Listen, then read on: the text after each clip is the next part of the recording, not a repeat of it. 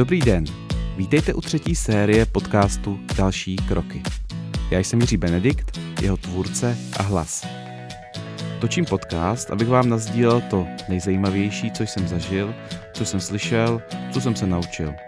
Dělám to rád a věřím, že vás to inspiruje a že i vaše další kroky budou skvělé.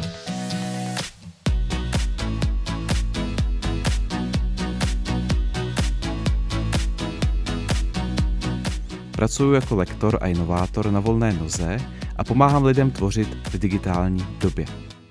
Věřím totiž, že tvorba nových věcí pomáhá lidem zažít pocit naplnění a firmám pomáhá uspět.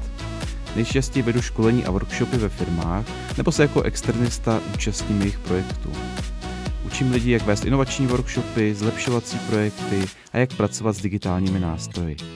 Moje témata jsou design thinking, lean management a z digitálních nástrojů školím nejvíce Excel. Podcastu nejsou žádné reklamy ani sponzorování, všechno, co říkám a doporučuji, je doopravdy.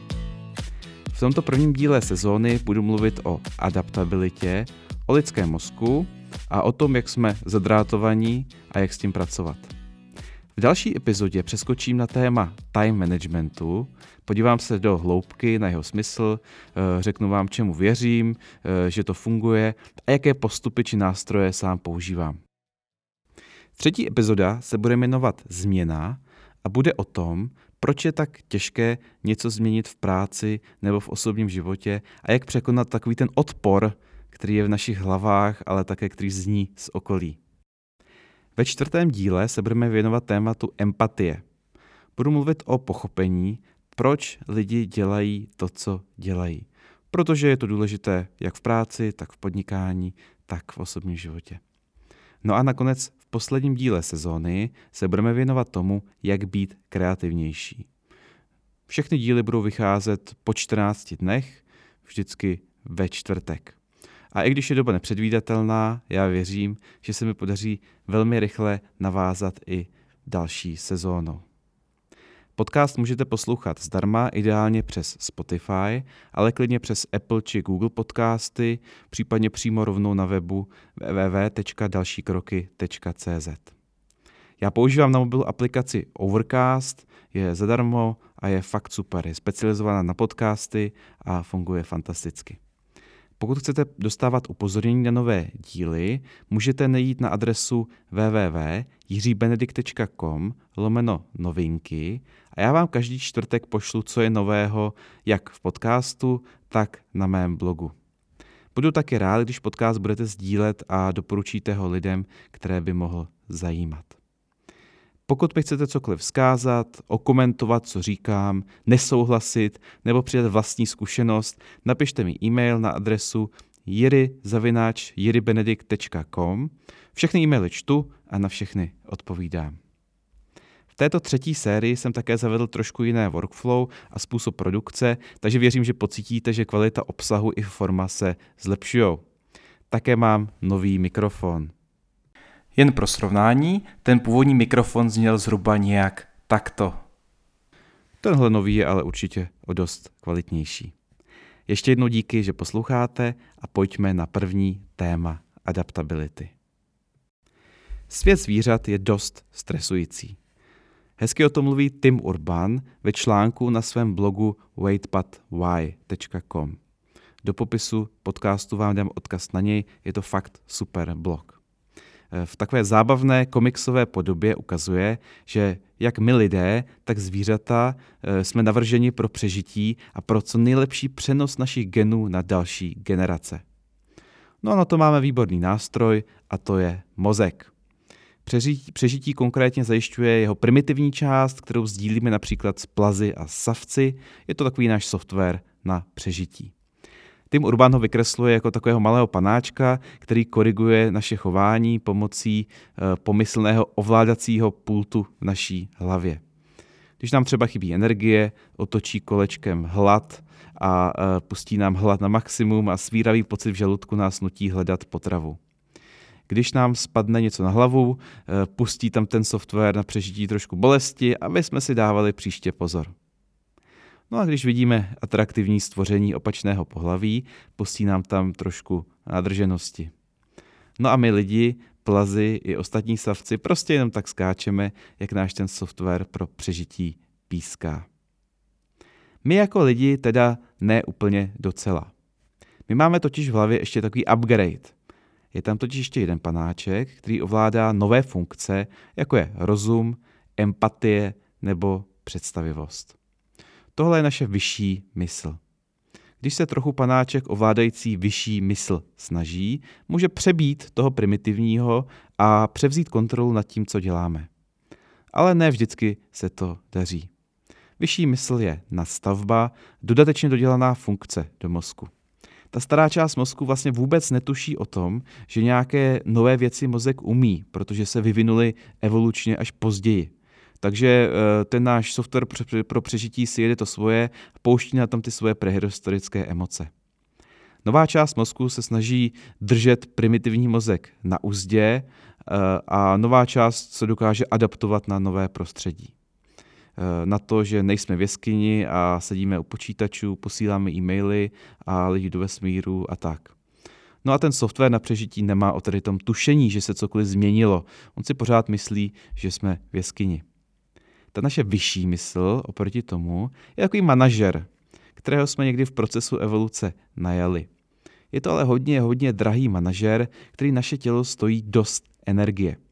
Takže jsme také mimo jiné naprogramováni tak, že vysí mysl používáme jenom v nesmítně nutných případech, abychom šetřili síly. Zbytek času, respektive převážnou většinu času, nás eh, řídí a ovládá ten software na přežití, tak trochu na autopilota. Kvůli šetření energie máme taky často pocit, že myšlení bolí. Eh, jsme evolučně vybaveni k tomu, abychom moc nepřemýšleli. Abychom přemýšleli a používali tu šedou kůru mozkovou, eh, respektive tu vyšší mysl, jen nezbytně nutnou dobu. A to nám dělá někdy jednotlivcům i lidstvu problémy. Tohle je teda setup, který máme v hlavě. Jedna věc dělá obzvlášť velké problémy a to je strach. Strach nás chránil a nabýval různé podoby. Eh, zejména pak vysokou roli hrál strach z neznámého. Strach z neznámého nám říkal, nelez do té jeskyně, neblbni, něco tě tam může sežrat. No a často měl pravdu. Stejný strach z neznámého nás instruoval, co máme dělat, když někde v džungli potkáme neznámého člověka, zvláštního vzezření. Jsme na programování, abychom se jinak vypadajících lidí báli, protože byla velká šance, že prostě ten člověk z cizího komene, který vypadá divně, tak nás zabije. No a nejúčinnější obrana byla tyhle lidi zabít preventivně první. Strach z neznámého nás taky chránil třeba před zvířaty. Pokud jste potkali zvíře, které jste už viděli, znamená to, že vás při kontaktu nezabilo a snad vás nezabije ani tentokrát. Pokud ho vidíte poprvé, tak si s tím jistí tak pít nemůžete. Druhý, velmi silný strach je strach z odmítnutí. Člověk nikdy ve své historii nebyl schopen přežít samotný jako samotář. Vždycky jsme přežívali ve skupinách. A tak jak držet se své skupiny je vlastně otázka přežití. Pokud jste třeba byli divný, nepříjemný nebo jinak nepohodlní, skupina vás mohla vyšoupnout do pralesa nebo do savany, kde jste sami neměli moc šanci. Proto máme obrovskou potřebu zapadnout. Proto máme vrozený strach být jiný. Strach říkat nepopulární věci. Strach, že nás ostatní odsoudí. Tenhle strach z odmítnutí nám chránil život. Strach z neznámého a strach z odmítnutí nás paralyzují. Jako jedinec, jako lidstvo i jako celek jsme tím ochromeni v dnešní době. Bojíme se, když si vedle nás v letadle sedne Arab. Bojíme se, když ve firmách přijde nový projekt nebo nové digitální nástroje. Bojíme se, když máme promluvit před skupinou lidí. Bojíme se oslovit krásnou holku nebo kluka. Bojíme se dát výpověď a začít podnikat. Bojíme se zavádět nepopulární opatření. Bojíme se jít proti proudu. Náš mozek si myslí, že to jsou situace, které nás ohrožují na životě. Že když mluvíme před lidmi, hrozí, že když neuspějete, vyhodí vás do pralesa. Mozek si myslí, že když začnete podnikat a neuspějete, tak umřete. Náš mozek nás také sabotuje při řešení kognitivní disonance. To je stav, kdy máme v sobě nějaké dva různé pohledy nebo postoje, které jdou proti sobě. Nebo když děláme něco jiného, než čemu věříme. Náš mozek není schopný vydržet tady ten rozpor, tu disonanci a tak hledá nejsnažší cestu ven. A často mu nevadí, že ta cesta je úplně nesmyslná. Tady je pár příkladů. Vím, že chování lidstva nenávratně ničí naší planetu. Chci si ale zachovat svůj životní styl. Pohodlí, spotřebu, eh, auto, létání, stejky a tak dále. No jo, to dělá proti sobě. Takže nabízí se řešení eh, změnit své chování a začít žít trošku udržitelněji. Mozek má ale jednodušší řešení. Prostě problém popře. Teď přece žádné globální oteplování není, planeta se ohřívala v minulosti, Greta přehání a tak dále a tak dále. Zajímavé je, že mozek tak moc chce vyřešit ten rozpor, že je schopen se spokojit se zjevně slabými nebo nepravdivými trzeními. Vy skuřáci, kteří často říkají, no jo, vždyť eh, každý musíme někdy umřít. A nebo třeba můj děda kouřil 80 cigaret denně a dožil se 100 let. Každý soudný člověk ví, že ta argumentace je nesmyslná, ale když to vyřeší kognitivní disonanci, mozek předtím zavírá oči. Další typický příklad je, když se děje něco špatného a ukazuje se, že by to mohla být moje vina. Co udělá mozek?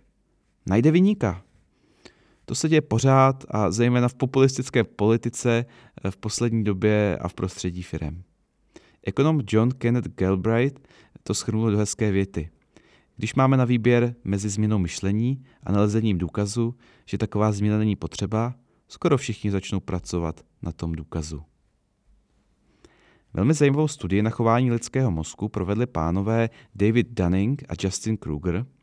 Objevili zajímavou chybu v našem úsudku, která se po nich jmenuje Dunning-Kruger efekt.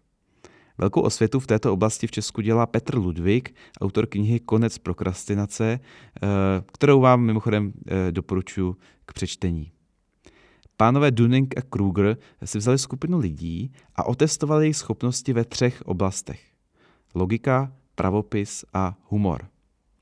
No a pak se řadili podle výsledku tohoto testu eh, ty účastníky. Nahoře byli ty kompetentní, kteří to zvládali dobře, kteří dopadli dobře a dole ty nekompetentní. Pak účastníky studie poprosili, aby sami sebe zhodnotili na nějaké škále, jak dobře dopadli. Co se ale ukázalo je, že čím lepší výsledky v testu lidé měli, tím více se podceňovali. Čili odhadovali, že na tom nejsou tak dobře. Co je ale ještě zajímavější je, že čím hůř ti lidé dopadli, tím víc se nadhodnotili v sebehodnocení. Zdá se tedy, že kompetentní lidé tak nějak předpokládají, že ostatní jsou taky kompetentní a e, uvědomují si, co všecko nevědí. No a právě taky se zdá, že někteří lidé jsou tak nekompetentní, že ani nedokážou prohlédnout svoji nekompetenci. A tomu se právě říká Dunning-Kruger efekt. Zkrátka lidé, kteří neví, že neví. Myslím, že najdete hodně příkladů, jak na sociálních sítích, tak třeba v politice. Celý přehled vestavěných chyb našem úsudku pak předkládá Daniel Kahneman ve své skvělé knize Myšlení rychlé a pomalé. Opravdu hodně ji doporučuji si přečíst. Eh, jedna z věcí, která mě zaujala, je třeba to, abych uvedl příklad, že náš mozek je vybaven do prostředí, kde to, co vidíme, je pravda. Nejsme vybaveni na práci s validitou dat. Proto tak dobře funguje fake news.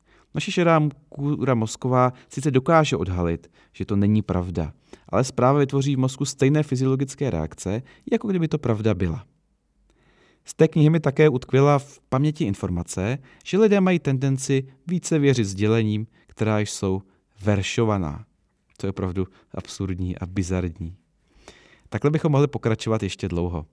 Eh, náš mozek není ten nejlepší stroj pro úspěch v dnešním světě. Naše šedá kůra mozková dokáže za určitého úsilí některé strachy a jiné emoční reakce z pravěku překonat, ale stojí nás to hodně, hodně úsilí a ne vždycky se to všem podaří. Toto pochopení lidského myšlení ve mně budí pokoru. Vím, že můj úsudek není dokonalý, že se pravděpodobně hodně pletu a že podléhám emocím. Zároveň to ve mně ale vyvolává pochopení pro chování hodně lidí. Rozumím, že dost lidí dělá věci automaticky na pravěkého autopilota. Nemyslí to tak, to, co dělají, jenom nevědí, odkud jejich chování pramení a že mají moc ho korigovat. Je to, je to těžký. Biolog Edward Osborne Wilson říká o současném lidstvu, že máme pravěké emoce, středověké instituce a božské technologie. Nebudeme to mít lehké. Já ale věřím, že pokud budeme jako lidé trochu rozumět, co se v nás děje a proč to tak je, budeme schopni sami sebe řídit, dělat lepší rozhodnutí o svém životě i o věcech, které se týkají celé této planety. A proto o těchto věcech mluvím a proto točím tento podcast a píšu blog. Já jsem Jiří Benedikt a tohle je podcast Další kroky.